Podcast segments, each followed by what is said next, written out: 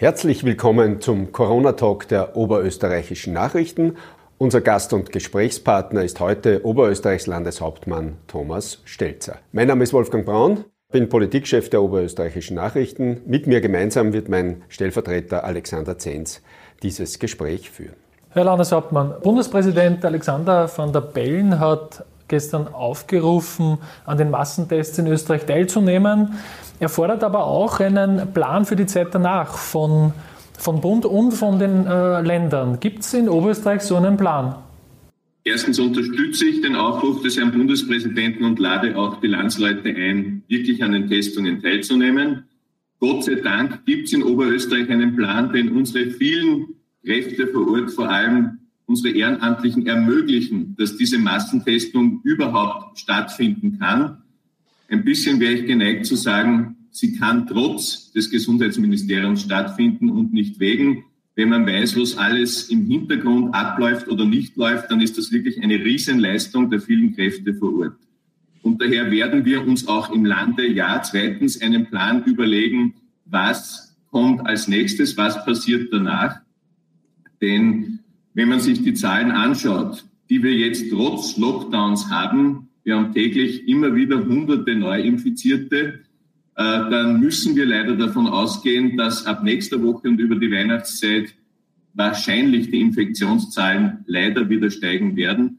Und dann brauchen wir natürlich einen Plan, äh, um in die Zeit nach den Weihnachtsferien wieder ins Arbeitsleben und so weiter zu starten. Und da werden wir uns auf Basis der Erfahrungen des Massentests nächste Woche sicher etwas überlegen. In Oberösterreich starten die Massentests in der kommenden Woche. Waren Sie eigentlich von Anfang weg ein, ein, ein Freund dieser Massentests oder, oder mussten Sie sich für diese Strategie erst erwärmen? Nachdem wir schon gewohnt sind, dass wir Länder oder wir regionalen Gestalter quasi vor Fakten äh, gestellt werden, glaube, ich habe es in einem Gespräch mit Ihnen schon einmal gesagt, beim Bund, da kommen einem die Ankündigungen sehr leicht über die Lippen und dann muss es vor Ort auch organisiert werden. Ähm, hatten wir ja keine Wahl, äh, als uns damit anzufreunden. Ich sehe es aber als sinnvolles Instrument, solange wir keine Impfung haben, äh, um mit dieser Infektion, die uns wahnsinnig fordert, äh, auch umzugehen, weil wir schneller, zielgerichteter und auch flächendeckend äh, Infektionen herausfinden können, die uns sonst wahrscheinlich ungeplant beschäftigen würden. Meine Frage wäre, die nächste wäre gewesen, laufen die Vorbereitungen planmäßig? Denn der Linzer Bürgermeister Klaus Luger hat Ähnliches heute schon in einer Presseaussendung formuliert, was Sie auch schon gesagt haben jetzt. Ähm, nämlich er hat das Gesundheitsministerium scharf attackiert und er spricht von Pannenserien und inferiorem Krisenmanagement. Äh, wie empfinden Sie das? Also ich habe vorhin bewusst gesagt, es funktioniert, weil wir es vor Ort äh, in die Hand nehmen. Ähm, wir haben nichts davon, äh, aufzuzeigen, was alles nicht funktioniert, aber die Einschätzung des Bürgermeisters von Linz, die stimmt. Es ist unglaublich, welche Pannen und wel passieren und was uns da auch in den Weg gelegt wird, quasi, um das alles so umzusetzen, dass es auch bürgerfreundlich ist ich bedanke mich noch einmal bei allen Ehrenamtlichen, aber auch beim Roten Kreuz, Samariterbund, bei den Feuerwehren, vor allem auch bei den Gemeinden und Städten. Ähm, ich glaube, das ist ein guter Anlass, wo jetzt viele Zentralisten sich einmal wirklich beschämt in ein ganz dunkles Eck stellen können und sich anschauen können, wie der Staat funktioniert nämlich vor Ort in den Regionen und weil es die Bundesländer gibt. Der Bürgermeister von Linz hat auch gesagt, dass er ein IT-System aus Oberösterreich jetzt nehmen wird, um diese, um diese äh, Anmeldungen abzuwickeln. Wird das für ganz Oberösterreich gelten oder nur für Linz? Was stimmt ist, dass wir uns vorbereitet haben mit einem Plan B, auch ein IT-System, das wir selber im Lande haben, äh, vorhalten. Wir wollen uns jetzt einmal das Wochenende der Lehrertestungen anschauen, ob es mit dem, äh, was der Bund, das Ministerium da zur Verfügung stellt, klappt. Und wir werden dann am Ende des Wochenendes entscheiden, ob wir für ganz Oberösterreich auf das eigene System umsteigen oder aber ob wir das System des Bundes so hinbringen, dass wir es auch benutzen können. Äh, dieses Wochenende sollen ja die, die Lehrertests auch anlaufen. Wie, wie, was ist da Ihr Eindruck? Funktioniert das? Äh, ja, es funktioniert, aber auch hier gilt, weil wir so viele haben, die vor Ort mithelfen.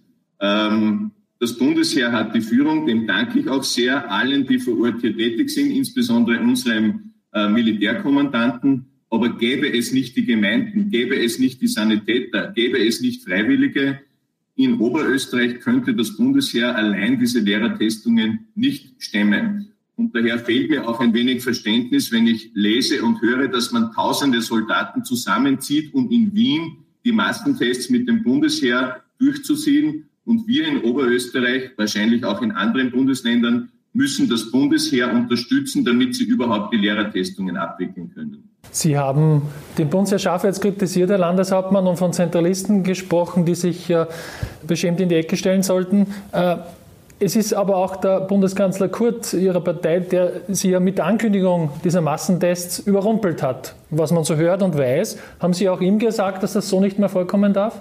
Wir sind immer in guten Gespräch, aber mit wem wir es in der Abwicklung in dieser ganzen Herausforderung der Pandemie immer zu tun haben, ist das Gesundheitsministerium und da machen wir, glaube ich, alle in den Ländern äh, unsere Erfahrungen.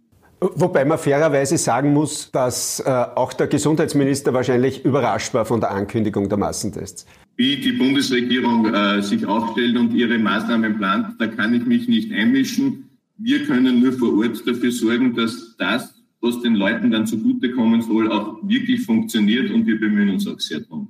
Kommen wir jetzt nochmal äh, zu diesem Plan für die Zeit nach dem Massentest, den auch der Bundespräsident äh, verlangt hat, Herr Landeshauptmann. Das Contact Tracing ist ja äh, einer der wichtigsten Teile in der Bekämpfung einer Pandemie und das hat ja gar nicht mehr funktioniert die vergangenen Wochen und Monate. Das ist äh, ja total überlastet gewesen. Nur noch rund ja, 10 Prozent der Infektionsquellen sind bekannt hier in Oberösterreich. Ähm, das bedeutet, die Frage ist, werden Sie dafür sorgen, dass nach diesen Tests das Contact Tracing wieder funktioniert? Wird das aufgestockt? Wird das verbessert? Was haben Sie hier vor? Also das Contact Tracing, das Nachverfolgen derer, die mit Infizierten Kontakt hatten, das hat immer funktioniert, vor allem weil ganz viele Mitarbeiterinnen und Mitarbeiter im öffentlichen Dienst sieben Tage die Woche, jetzt seit Monaten schon arbeiten und das oft bis spät in die Nacht hinein. Aber bei der Wucht und bei der Menge, die wir in den letzten Wochen hatten, da könnte das beste System nicht mehr alles lückenlos verfolgen. Das stimmt und da gebe ich Ihnen recht.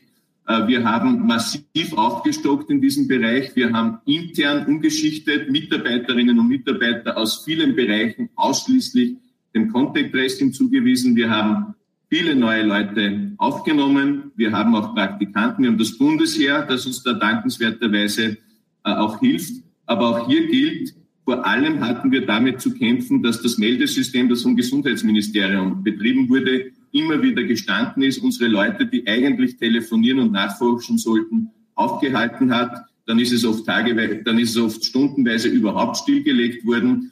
Also ja, wir bemühen uns, wir haben Verantwortung vor Ort, aber es muss auch der Teil, das, den das Gesundheitsministerium liefert, lückenlos funktionieren.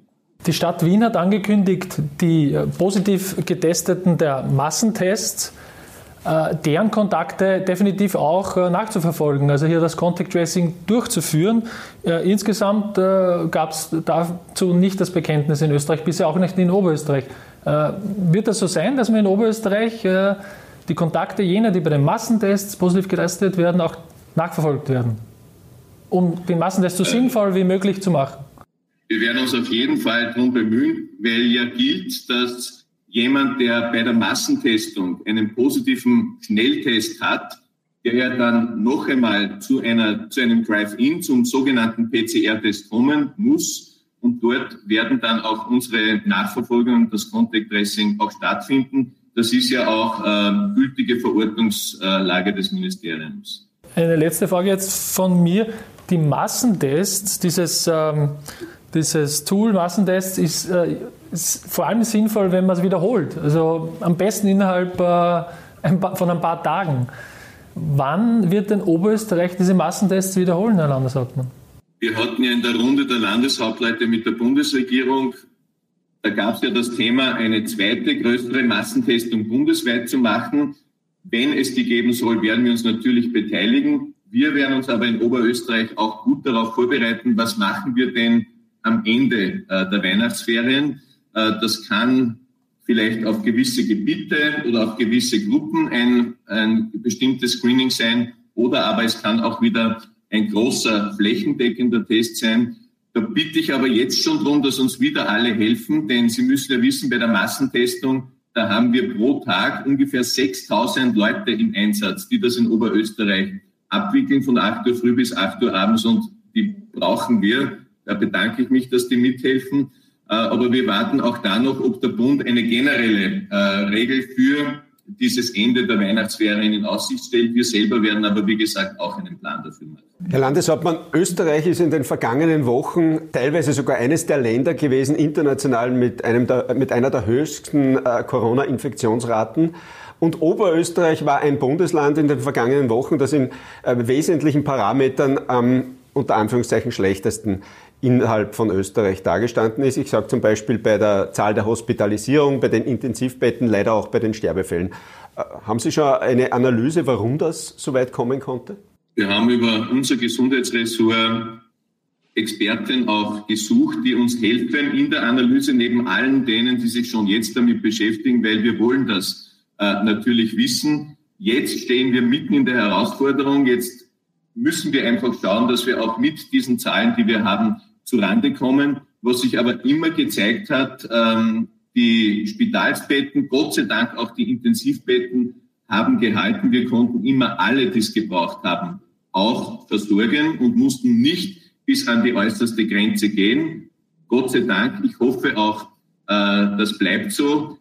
Aber es hat sich in dieser Pandemie gezeigt, dass es immer in Wellenbewegungen Regionen oder Bundesländer gegeben hat, die quasi ausgeschert sind. Und wenn man es wieder in Relation zur Bevölkerungszahl bringt, dann haben durchaus sogenannte kleinere Bundesländer auch sehr, sehr große und hohe Entwicklungen gehabt. Oberösterreich fällt eben, ist eben aufgefallen, weil wir halt ein sehr großes und auch einwohnerstarkes Land sind. Was auch aufgefallen ist, ist zum Beispiel in den Altenheimen, da hat man beteuert, wir müssen alles tun, dass vor dieser zweiten Welle die Altenheime geschützt sind, dass hier sich die äh, Pandemie nicht wieder ausbreiten kann. Jetzt ist sie geradezu explodiert in den Altenheimen. Warum ist das passiert? Wahrscheinlich kann und muss man auch da Ursachenforschung betreiben, hätte man über den Sommer dort noch mehr vorbereiten können, noch bessere Betreuung, Schulung, Coaching der Mitarbeiterinnen und Mitarbeiter. Jetzt in der Akutphase haben wir, glaube ich, aber miteinander dafür gesorgt, dass mit Besuchsregelungen, mit Betreuung zusätzlicher medizinischer Fachkompetenz, auch mit Ausstattung durch Schutzmaterialien, dass wir da größtmöglichen Schutz bieten konnten. Es ist aber trotzdem gerade in der Zeit vor Weihnachten eine Riesenherausforderung, wenn das Schutzthema heißt, möglichst die Heime zu schließen oder geschlossene Systeme zu halten, aber trotzdem die Verwandten, die älteren äh, Bewohnerinnen und Bewohner nicht ganz alleine zu lassen. Das ist einfach auch eine enorme psychologische äh, Herausforderung und wir setzen diese Schritte jetzt in enger Abstimmung auch mit der zuständigen äh, Landesrätin Gersdorfer und wir müssen das auch weiter im Auge behalten. Ich muss auf dem Thema noch ein bisschen draufbleiben. Im Krisenstab des, des Landes hat man den Eindruck, zum Beispiel beim obersten Teststrategen, dem Herrn Meusburger, äh, dass man äh, das Testen eher vorsichtig angegangen ist, man eher nicht zu viel testen wollte. Äh, hat sich das als Fehler herausgestellt? Man, man, hat überhaupt, man hat überhaupt den Eindruck, Entschuldigung, man hat überhaupt den Eindruck gehabt, dass da, äh, ich habe mir das Gespräch, das er bei uns geführt hat, noch einmal angeschaut, äh, dass man da das als, ja, wir, wir haben halt ein hohes Infektionsgeschehen, da kann man nichts machen, dass das so die Einstellung war. Ich glaube, man muss äh, den Test als das sehen, was er ist. Er hilft festzustellen, ob jemand infiziert ist oder war. Der Test ist kein Schutzinstrument. Wir können noch so viel testen, wird es nicht gelingen, Leute, die erkrankt sind oder die den Infekt bekommen, mit dem Test zu schützen. Der Test ist die Grundlage dafür, dass wir Infektionsketten unterbrechen können. Das ist auch mein großer Appell jetzt im Vorfeld der Massentestung. Es ist wichtig, dass wir jetzt wissen, wer infiziert ist vor den Weihnachtsfeiertagen, um da gut durchzukommen. Aber ein negatives Testergebnis bei diesem Schnelltest ist kein Freibrief, dass äh, man sagen kann, jetzt Gott sei Dank, ich hab's nicht und damit bin ich geschützt. Das ist nur eine augenblickliche Feststellung. Und auf das muss man auch immer wieder hinweisen. Wenn man sich anschaut, wie viel wir in Prozenten an, an positiv Infizierten herausgefunden haben im Vergleich zu anderen Bundesländern, äh, dann ist, glaube ich, die Teststrategie in die richtige Richtung unterwegs gewesen. Verbesserungsmöglichkeiten gibt es aber immer. Die, äh, ihre Stellvertreterin, Landeshauptmann-Stellvertreterin Christine Haberlander, äh, hat angekündigt, dass man einen externen Experten auch hinzuziehen wird, um, um sich das Ganze noch einmal anzusehen, um Verbesserungspotenzial äh, aufzuzeigen. Hat man den, den oder die Person schon gefunden? Ähm, da gibt es verschiedene Überlegungen. Es ist natürlich so, wie Sie sich vorstellen können, dass jetzt jeder und jede Expertin überall gefordert ist, um vor Ort auch äh, tätig zu sein. Äh, wir haben aber schon äh, Kontakte zu Expertinnen und Experten von außerhalb, die ergänzen zu denen, die bei uns vor Ort wirklich sehr gut arbeiten, uns dann auch in der Analyse helfen werden. Sie haben zuerst die Spitäler angesprochen. Wie, äh, wie, wie ist die Lage dort? Hat sich die etwas entspannt auf den Intensivstationen? Wir haben in den letzten Tagen einen leichten Rückgang bei der Belegung der Intensivbetten, aber sind immer noch über 140. Sie wissen ja, wir haben diesen Stufenplan äh, gehabt mit fünf Stufen und die fünfte Stufe äh, hat dann ab 150 begonnen. Da waren wir schon äh, eine Zeit lang drinnen. Ähm, was man dort sagen muss, leichte Entspannung heißt aber, dass ganz, ganz viele in den Spitälern mit riesiger Belastung dort arbeiten, auch die Schutzkleidung tragen müssen. Das ist unabhängig von der Berufsgruppe und darum werden wir da auch jetzt für die besonders belasteten drei Monate, November, Dezember und Jänner, eine eigene Zulage des Landes Oberösterreich auszahlen von 250 Euro im Monat. Gilt auch äh, für den Pflege- und für den äh, Chancengleichheitsbereich, weil man sich neben der physischen Belastung, die unter Schutzkleidung zu arbeiten, ja auch vorstellen muss, welchen psychischen Druck das für unsere Mitarbeiterinnen und Mitarbeiter bedeutet. Diese Zulage, die gilt für den Spitalsbereich, den Chancengleichheitsbereich und auch für die Heime? Auch für die Heime und auch für die mobile Pflege, weil uns geht es darum, wer ist in Kontakt mit Covid-Patienten und wer muss deshalb unter Schutzkleidung, also unter erschwerten Bedingungen arbeiten. Mhm. Da gibt es 250 Euro pro Monat dazu für die Zeit, in der man sehr belastet war, also oder ist auch weiterhin. Konkret für drei Monate, für rückwirkend ab, ab Beginn November, Dezember und den Jänner, weil ab Anfang Februar tritt ja dann unser ausverhandeltes äh, Gehaltspaket für den Pflegebereich in Kraft. Herr Landeshauptmann, die Bundesregierung hat äh, den Lockdown gelockert, also sie hat angekündigt, ihn zu lockern mit Montag jetzt, 7. Dezember. Äh, es gibt also mehr Freiheiten wieder. Die Infektionszahlen sind aber immer noch sehr hoch, bei knapp 4000 zuletzt pro Tag. Können wir uns diese Lockerung überhaupt leisten aus Ihrer Sicht?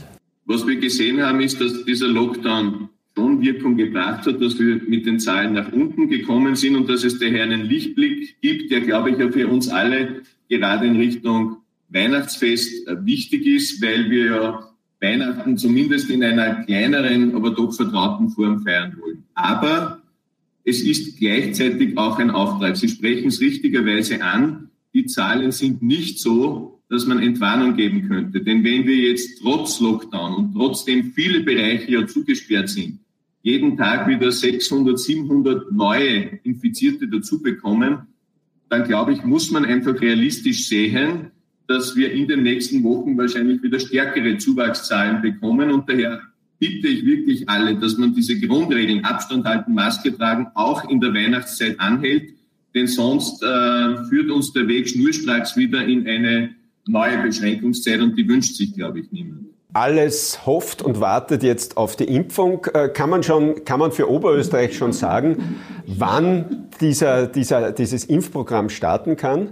Und Sie haben im Mai dieses Jahres äh, gefordert, wenn es eine Impfung gibt, dann müsste es auch eine Impfpflicht, eine Corona-Impfpflicht geben. Bleiben Sie dabei? Also das Erste ist, es gibt eine Impfstrategie äh, des Bundes und auch die angekündigten Lieferungen der Impfstoffe, die so sagt der Bund, im Jänner starten können, einmal für kleinere Gruppen in den Pflegeheimen, in den Berufen, äh, die damit zu tun haben und dann in verschiedenen Wellen bis in den Frühsommer hinein. So als Zielrichtung ist einmal April, Mai höchstwahrscheinlich gegeben, wo man dann wirklich in der Breite äh, auch mit der Impfung angekommen ist. Wenn alles klappt. Und das bringt mich zum zweiten Punkt. Äh, ich glaube, wir können dann auch wirklich darüber weiter diskutieren, wenn wir diesen Impfstoff einmal in Händen haben und uns nicht nur auf Ankündigungen verlassen müssen wenn wir wissen, ob er auch funktioniert. Und ich habe immer gesagt, wenn man sich anschaut, welches Leid dieses Virus verursacht, dass wir tagtäglich in Oberösterreich, das muss man sich ja immer wieder von, vor Augen halten, von Toten durch diese Krankheit sprechen. Jeden Tag fast im zweistelligen Bereich. Und wenn wir uns anschauen, wie unsere Wirtschaft und unser, unser persönliches Leben und die, die Arbeitssituation betroffen ist, dann muss doch jeder und jede Interesse haben, dass wir zu einer größtmöglichen Impfrate und damit auch zu einer Sicherheit im täglichen Umgang kommen können. Und ich glaube, dass sich auch sehr, sehr viele impfen lassen werden. Und das war auch die Grundlage meiner damaligen Überlegungen. Das heißt aber, eine Impfpflicht, eine generelle, würden Sie nicht fordern? Da muss man wirklich dann darüber reden, wenn man weiß, ist der Impfstoff verlässlich und zugelassen und funktioniert er auch in der Breite und erreicht man leider keine ausreichende Impfrate in der Bevölkerung. Dann muss man über diesen letzten Schritt als Ultima Ratio weiterreden und dann würde ich auch darüber weiterreden. Was gilt für die sogenannten verletzlichen Bereiche im Spitalsbereich, im Pflegebereich? Sollte man da schon vorab sagen, hier müssen sich die Beschäftigten impfen lassen? Das ist Aufgabe der jeweiligen Träger und der Gesundheitsbehörden. Wir haben ja für verschiedene äh, Erkrankungen da schon Vorschriften, auch was den Schutz und die Impfungen anlangt. Und ich gehe davon aus, dass es auch für diese ganz besonders heimtückische Krankheit auch eine entsprechende Regelung geben wird. Ich hoffe aber, dass es da auch eine bundesweite Vorgabe gibt, denn das Virus betrifft ja nicht nur ein Bundesland oder nur eine Region. In den USA haben sich viele Ex-Präsidenten bereit erklärt, sich vor laufender Kamera impfen zu lassen. Würden Sie das auch machen? Also ich werde mich impfen lassen, ich habe mich auch äh, Grippe impfen lassen. Ähm, ich verstecke mich nicht, auch nicht vor den Kameras, aber ich glaube, es reicht, wenn die Leute wissen, äh, dass ich mich impfen lasse. Und wie schaut es mit dem Testen aus? Wie oft wurden Sie eigentlich schon getestet auf Corona? Also ich hatte schon äh, Tests aufgrund verschiedener Kontakte, äh, die es auch gegeben hat und werde natürlich jetzt sicher auch bei den Testungen nächste Woche teilnehmen. Sie waren aber bisher immer negativ. Gott sei Dank, ja. Äh, noch eine kurze Frage zu den wirtschaftlichen Verwerfungen. Äh, Herr Landeshauptmann, Sie sind ja auch Finanzreferent und am Donnerstag wurden im Landtag äh, ähm, Adaptierungen beim Landesbudget vorgenommen. Sie planen jetzt mit Milliardendefiziten über ein paar Jahre gesehen. Ja? Also hat so eigentlich, glaube ich, noch nie gegeben vorher. Wer wird denn das alles bezahlen müssen? Die Frage ist natürlich zulässig und Sie haben gesagt, das hat es noch nie gegeben. Ich glaube, das müssen wir uns auch einfach immer wieder vor Augen halten. Das ist eine Dimension und eine Herausforderung, ähm, die wir einfach noch nie hatten, wo aber jetzt der Staat und damit auch das Land gefordert ist, damit wir auch wirtschaftlich und auch was die Sicherheit der Einkommen und der Arbeitsplätze anlangt, möglichst gut durch die Krise kommen und hoffentlich auch besser als andere. Wenn es uns gelingt, dass wir unser Bundesland Oberösterreich wieder so stark machen, wie wir uns das vornehmen, dann wird es auch Wachstum geben, damit wird es auch, auch für die öffentliche Kasse wieder Einnahmen geben. Aber klar ist auch, wir machen jetzt Vorgriffe auf Jahre oder wenn Sie so wollen, durchaus auch Jahrzehnte, die dann auch wieder äh, hereinverdient werden müssen. Aber wann, wenn nicht in einer Krise, sollte man so große auch Programme zur Sicherheit schnüren. Und Gott sei Dank, wir können das. Wir, ich muss das immer wieder dazu sagen. Wir haben uns gut aufgestellt wirtschaftlich. Und wäre das nicht so, dann würden uns nicht die Ratingagenturen als eines der ganz wenigen Bundesländer trotz all dieser Riesenschritte und dieser Verschuldungen, die wir eingehen müssen, das bestmögliche Rating geben. Herr Landeshauptmann, wir sagen danke, alles Gute. Danke für das Gespräch. Danke, euch, euch und Ihnen auch alles Gute. Dankeschön. Wiederschauen. Okay.